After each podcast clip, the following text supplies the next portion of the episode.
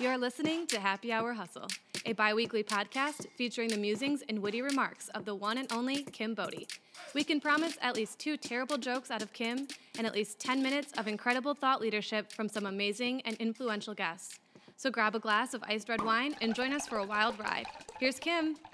It's another edition of the Happy Hour Hustle in social isolation, which we're getting real sick of. Am I right or am I right? You are right. Oh, yeah. Look at that enthusiasm. We're all wanting to take naps right now. So I've got our kick-ass digital team on today, and we're going to talk about digital innovations. We're going to talk about Zoom and how Zoom fatigue is real. And then we're going to talk about other types of digital media. All things digital. Woo. Yeah, look at that excitement. This is going to be probably one of our highest energy podcasts right here. We should have gotten drinks for it right now. Yeah. Wow. There's still time for you to take a shot. I got a lot of vodka for my birthday, so. It's a good present. Yeah, I mean, why not? Why not encourage the alcoholism? All right. So I'm going to have each one of you introduce yourselves, even though everybody knows who you are, so do it quickly. Rick, go first. Who are you? What do you do? I am Erica. I do all things digital for the digital team at 834. What is that intro? I don't know. Best intro ever. It's not getting changed at all. I already know what picture we're going to use for this podcast. It's the one I took earlier. Apparently, sometimes I like to act like I'm in a movie. Yeah. You have not act. You have these faces that just get stuck, and so I like to take photos and then zoom in inch by inch and then share with the world because I mean that's what a good boss does. All right, Ro, tell us who you are. I'm Ro, and I also do a lot of digital stuff for the digital team. I'm our content lead. Yes, you are. I always say creative so much lead. More. Yeah, well, I guess you could be creative lead. Chelsea's not here. I don't know why I always say creative lead, and Chelsea's always like, hello. But no, I do digital stuff. I have to text the husband. He's trying to buy Miracle Whip versus mayo. That's a good question. Miracle Whip or mayo? Both are disgusting. No difference to me. Either one of you? No difference. I love mayonnaise. I'm not going to eat it in spoonfuls. That's disgusting. Ugh. But Miracle Whip?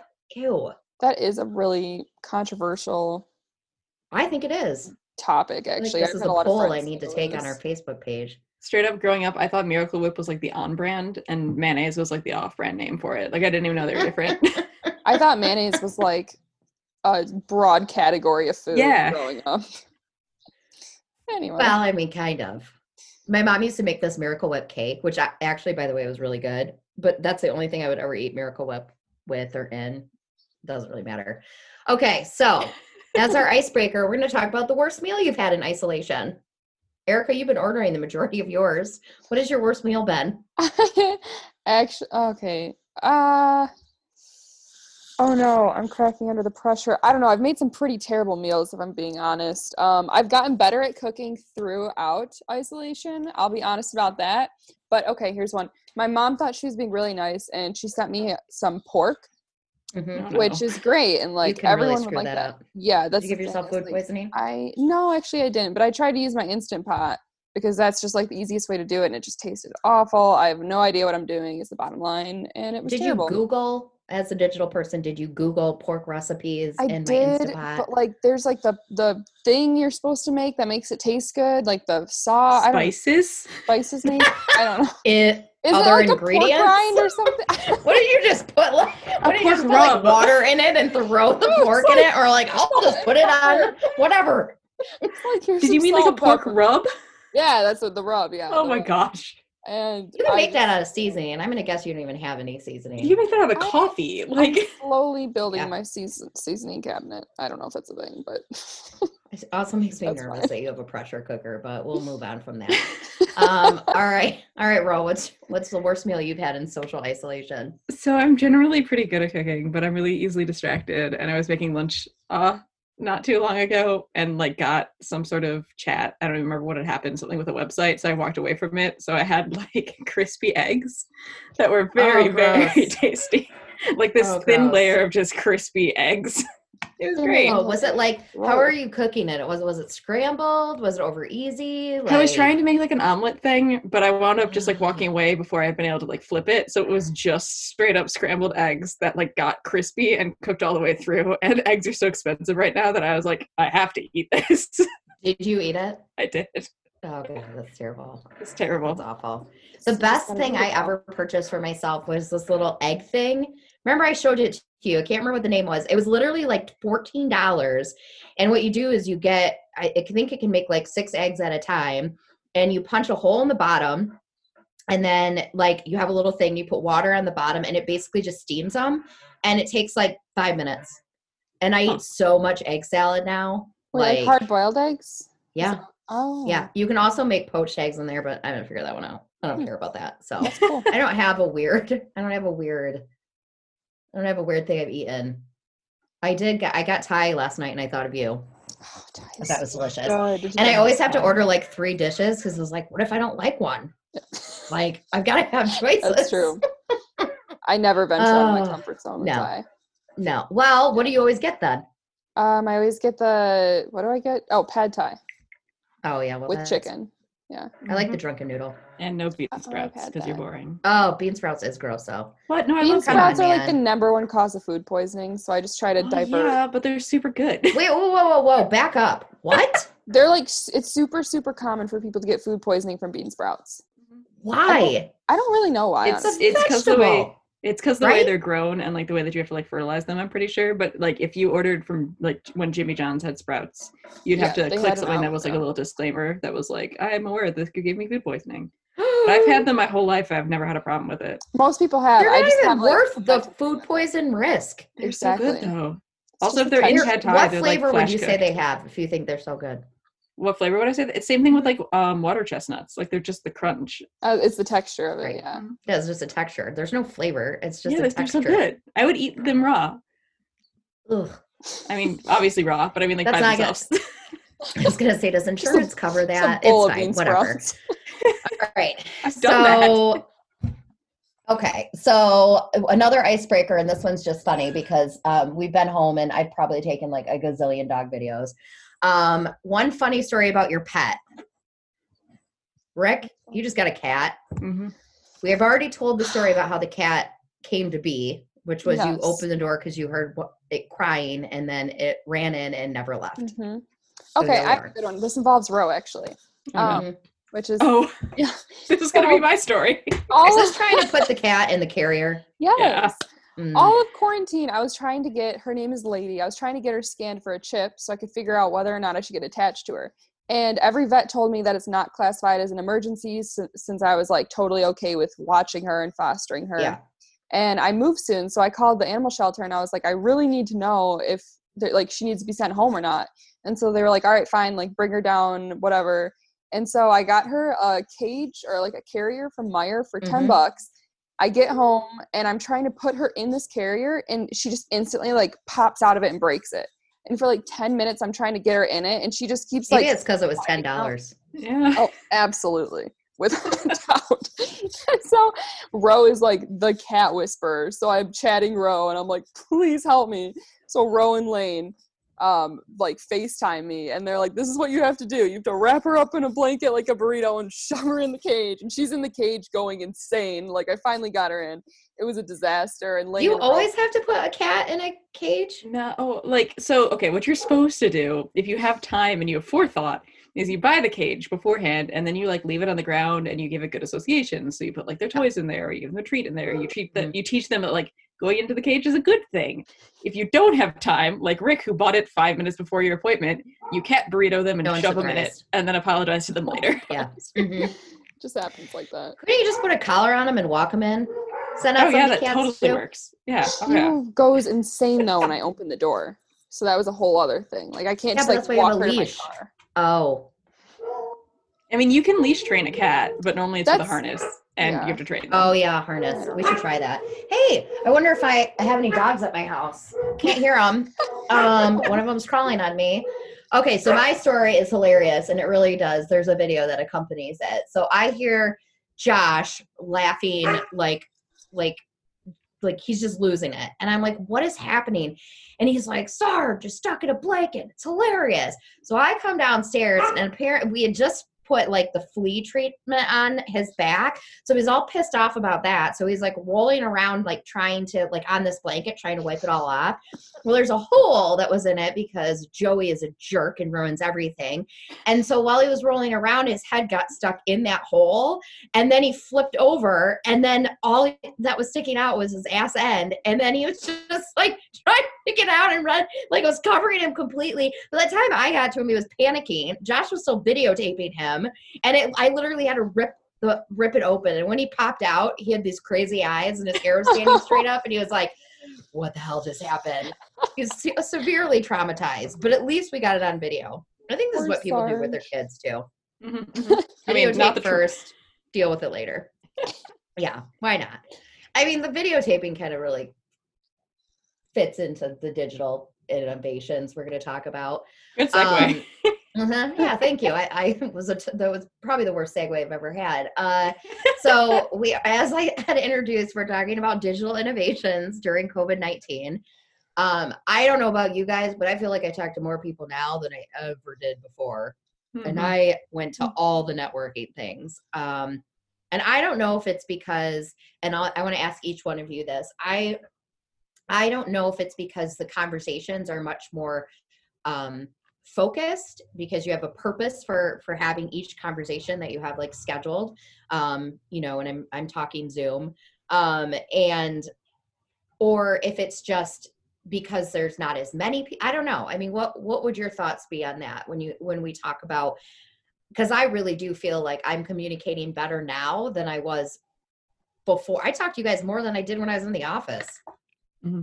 I think it is because like you have like that set time every day of like, okay, we are meeting together to talk about this thing, and then when people get off topic, it's like, okay, we're off topic now, like we have another meeting coming up in 15 minutes to talk about this thing. I don't know, that's my thought on it, but it is kind of wild to see just how many like social engagements and meetings and stuff get scheduled when we're all working remote.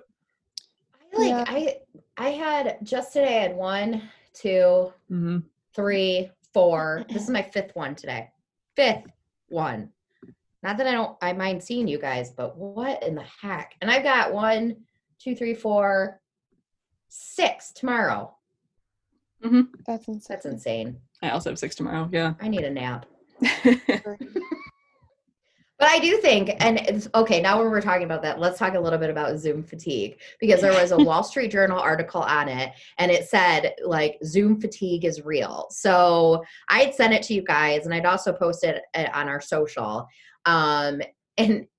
And one of the things that says in there is, it says colleagues who were previously kind of kept at arm's length, and we're a smaller team, so we don't necessarily have this experience, now invite themselves into living rooms for after work drinks on Zoom, or you're doing online quizzes or whatever it is. So like, I think and then you talk about museums adapting to virtual tours, mm-hmm. and you talk about schools doing online courses.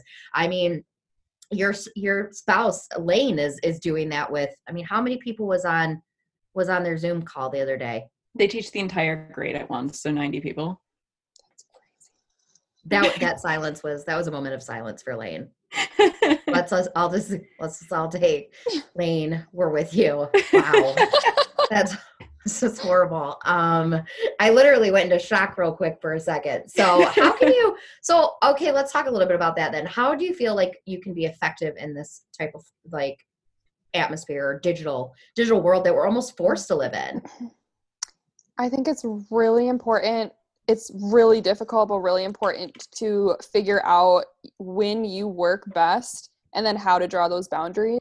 Yep. So for example, I think it was like a few weeks ago, our team, Kim, came to us and was like, you guys can like kind of, as long as you're here for the meetings you need to be in, you can work whenever you need to work. And I think that's really important because it's really hard to feel like you can get away from it. When, you know, we're constantly getting chats, you're constantly getting mm-hmm. emails. It's not like in the office when you have 5 minutes to get up and get away from the screen. We're on our screens for 8 straight hours a day, usually more than that. Mm-hmm. So I think my computer started rebelling. Mine too. I think it's like overuse, man. Like, just shut me off. Like, what is happening? Because now it's not like, you know, it's now it's like all these video chats and like, you know, so you're doing so much video, you know, talking on video, and then you've got your chats going, and you've got email, and you've got social media, and you've got like everything. It's insane. Yep.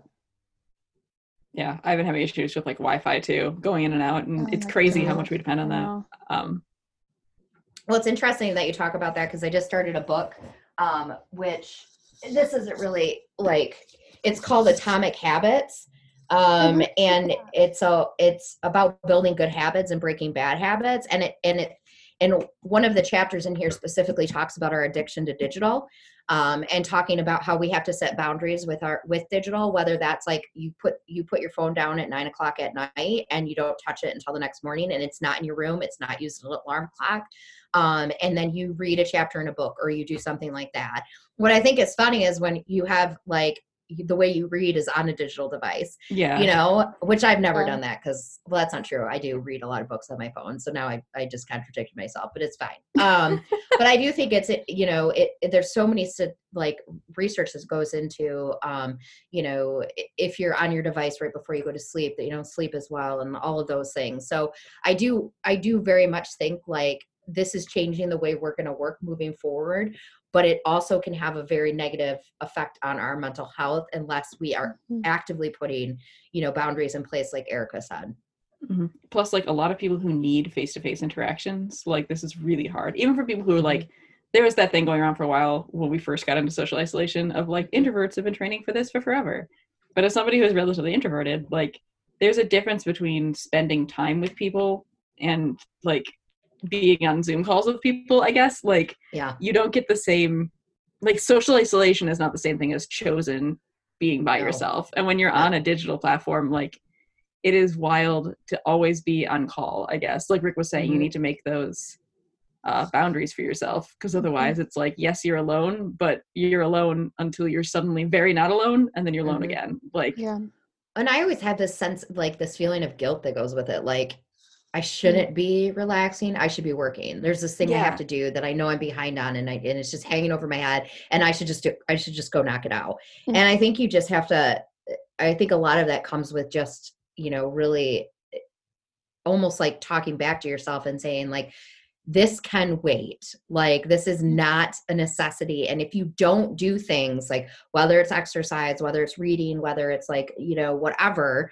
you know, I'm not saying you got to learn a new language in isolation, but you have to do stuff that's going to balance out how much you are on your digital devices. So let's talk a little bit about webinars, because I've seen, it's like the rise of webinars. It sounds like it should be like that, the next Star Wars movie. But like, it's just, there's just so many of them everywhere. Because I've gone back and forth, like, should we do a webinar? Should we not do a webinar?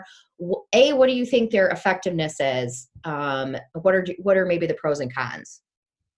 I don't know who wants to jump in. Whoever. Sure. I think webinars are one of those things that like are great in theory, but there are so few applications where it works really well. Like, there are some situations where like if you have a panel going on or if you have a presentation, like those are great because then you're going to have one person talking the whole time anyway, and then you'll have room for questions at the end, and that works fine. If you're doing anything else that's like a roundtable sort of like workshop or any other sort of event that's going to have multiple people talking or it needs to hand off back and forth, like, we're at this point now where a lot of people know how to use technology to do these sort of things, but there's still hiccups in them. So transitioning between speakers or between screens in like a professional, like, this is an event setting, there's always going to be a hiccup. Like, I mean, there is, even when it's just like pulling up PowerPoint and it's not online. Well, look what happened to you today, Rick. You couldn't get any audio. You couldn't hear anything. We couldn't hear you. You couldn't hear us. Nope. I couldn't figure out for at least the first 3 weeks I was using Zoom how to share my stupid screen. Come to find out I needed to do some update that it didn't tell me I needed to do. I mean, there's just so many things that can go wrong. Yeah. And like, also, I think it's weird to tune in and just have one person like talking at you the whole time.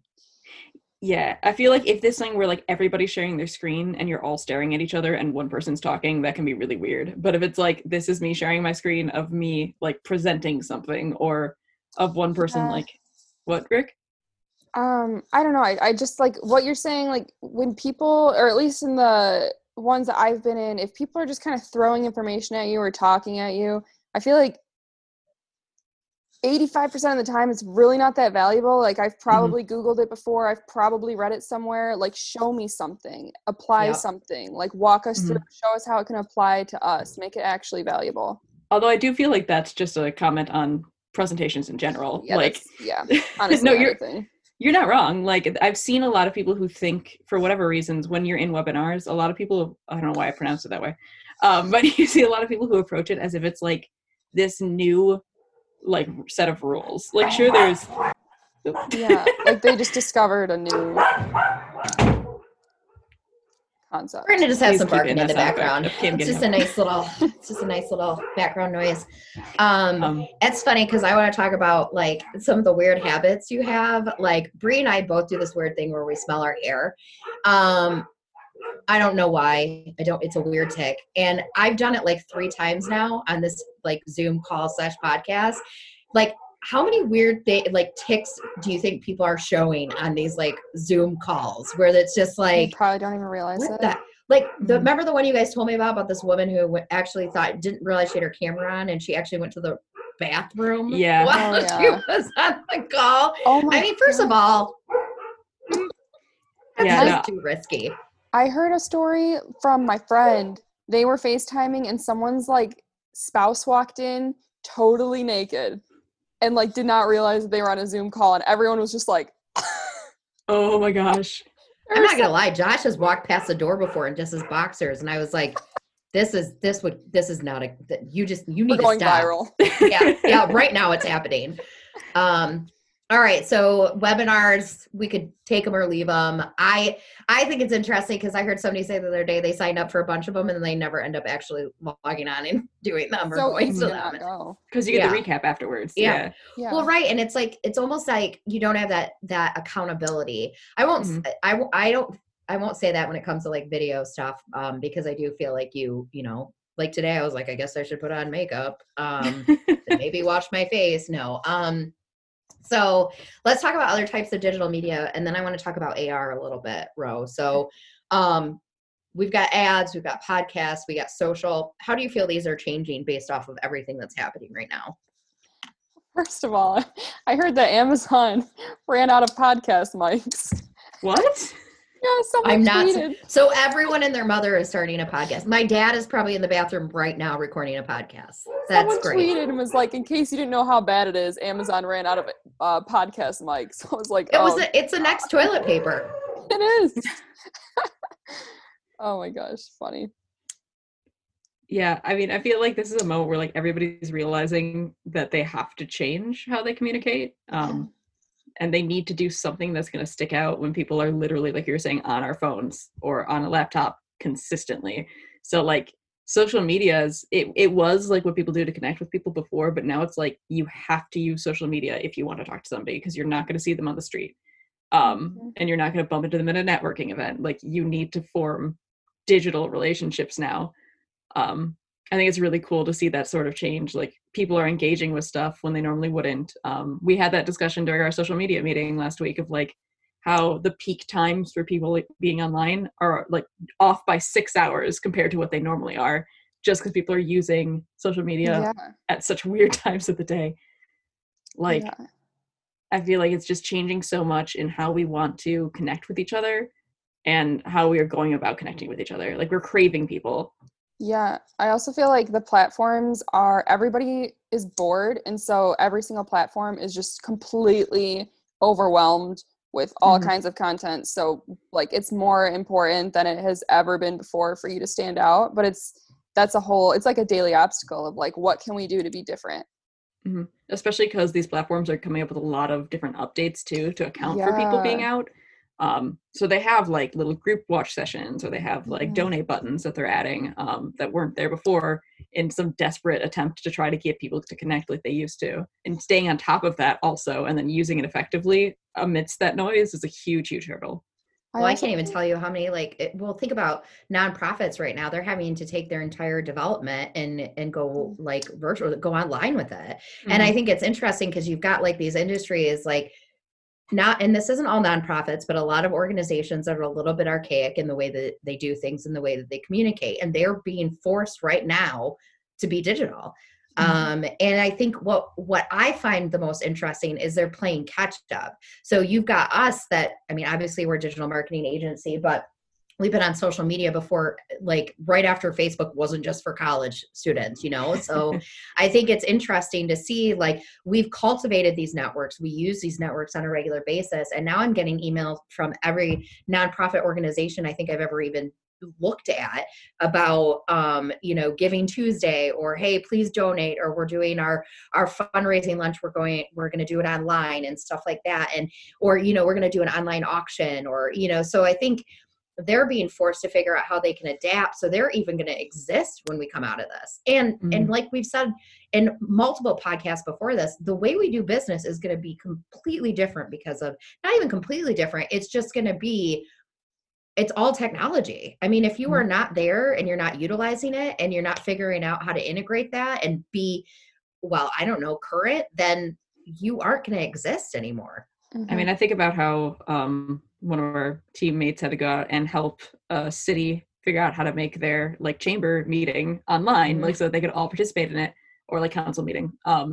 That sort of thing is such a big moment of people who were doing things so unplugged, who now suddenly have to learn how to do things digitally in order to stay afloat. Because we can't all be together, so you have to be relevant. And then we're doing, it was a Facebook Live, and then you think, well, why aren't we doing council meetings like that? Like, you know, why aren't they being recorded, or why aren't they like live? Why aren't we Zooming those or whatever? You know what I mean? I'll bring up the Small Business Association of Michigan, SBAM.org, which I'm very active in. They've been doing, since all of this has been happening, they've been regularly doing, it's an update every single day at, like, I think it's 1 or 3 o'clock, and they use Zoom, but then they are bringing in, like, they brought in like Governor Whitmer, they brought in, you know, like all these like big names, and then that's how they're presenting information.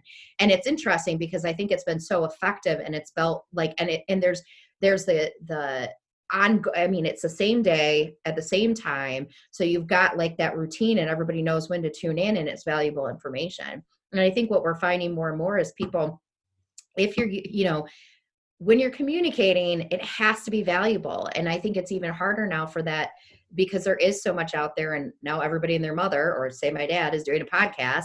And so it's like, how are you going to stand out in all of this? And Kim, I think it's really interesting that you bring that up, because that's technically a webinar, but you even called it an update. So like there's that stigma around the word webinar. I hate it.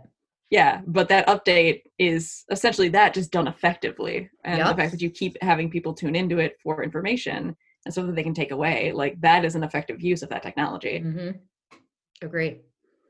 Let's talk about AR, because I know this is like, well, everyone likes talking about AR. I'm still trying to wrap my head around all of it and how the robots are going to be running the world soon. But let's talk a little bit about that, Ro, and what are the opportunities, I guess, in AR? So there's been this cool shift since people can't go out and do things, or can't go out and try things, to really focusing on AR and AR lenses. Where, like, previously, like, we've all seen those lenses where you try it on, like you have lipstick on or whatever. But a lot of retail places have been doing it so that you can try on whatever you want, or like try, like IKEA's got, you can project different parts of their furniture into your house, or anything of that sort, where they're taking these in-person experiences and turning them online to be just as valuable.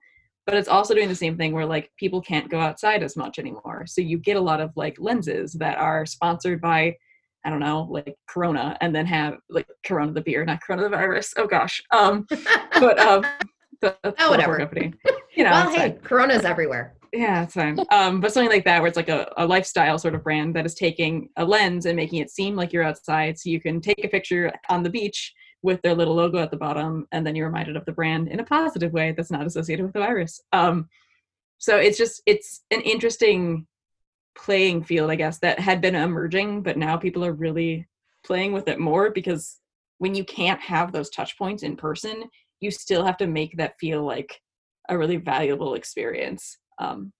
I think it'll be incredibly interesting to see the technological advances that come out of this time, because more and more, as we just talked, this whole podcast was talking about digital innovations and talking about the fact that people are using digital, you know, more than they ever were before. And that's going to lead to people figuring out better ways to do things, whether it's companies figuring out how to effectively use AR, like you were talking about, like retailers, or say you're buying like a couch and you want to see what it's going to look like in your living room.